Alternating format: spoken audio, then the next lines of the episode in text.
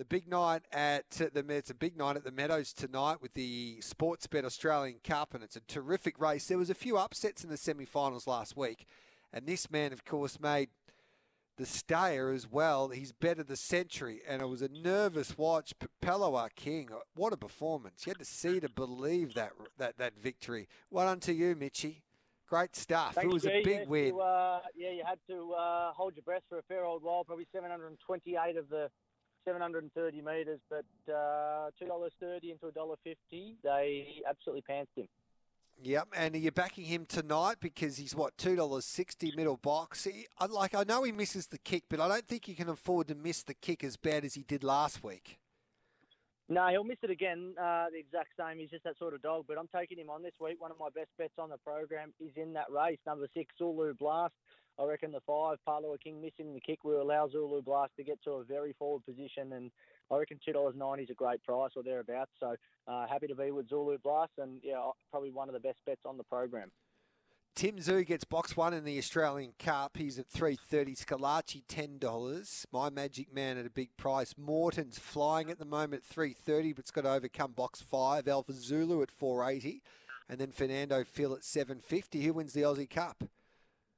Morton does, I think. I think there's enough speed in 1, 2, 3, 4 to cause some trouble, and I think that the 4 will cart Morton into the race. Not a stack of speed, Alcazullo. I think Morton can beat him out. We saw that last week. Lapunga Smokey, drawn out wide, is an average winner, but a big threat in this. I reckon he's a great exotic play, Lapunga Smokey. We tipped him last week at the double figures to beat, I think it was Explicit.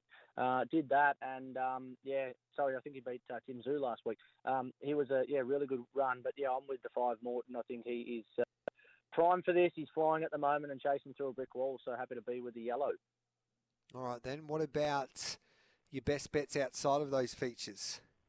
Yeah, race 3, number 5, Oregon Favours, Mad Railers in 3 and 4, 450. He opened up. That's been knocked over. He won last time out in really impressive fashion. Before that, had 3 placings from its past 4 starts. Draws a weak race. I think it is one of the better bets on the program. Also, race 3, number 5. I'm going with a lot of box 5s and 6s here, which is concerning. And then there is one I do like in race number 6, which is the Rookie Rebel. I think Succeed at double figures or close to double figures for Kayla Cottrell is a great each-way play. This greyhound is as fast as any in the race. Yes, it has application issues sometimes. It can get to the front and just want to play a bit of funny buggers, but I'd rather be at the front in a big race like this and... let them try and catch me. So, race 6, number 3, Succeed.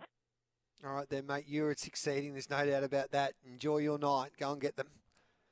Will do, G. Have a great day. Did you win cricket last week, by the way? Did you bowl them out? Yes, we did. We got them out for 155. So, sitting top of the table, got a big game today against Kilsyth. And, we've got one of our strike bowlers out. He's just had a baby. So, congratulations to Q and Courtney with the birth of little Miles. And he'll have a week off and be ready for, a couple of weeks off, be ready for cricket finals next fortnight. Well bowled, Kieran. Well bowled. Good on you, mate. Thanks for that. Cheers, brother.